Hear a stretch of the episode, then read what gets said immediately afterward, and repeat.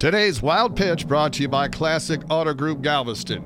When the Miami Heat signed guard Tyler Johnson to a $50 million contract, Johnson said he was so overcome he threw up twice.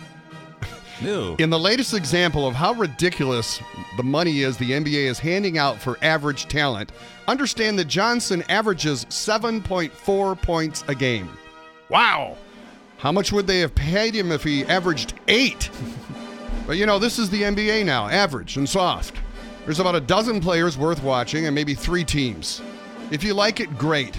But I miss the 90s NBA when rosters were deep and talented. Maybe the Warriors could have competed in that era, but it's hard to judge since they play in a watered down league of college freshmen. But I can relate to Johnson's vomiting. It's the same reaction I often get when watching an NBA game. That's today's wild pitch.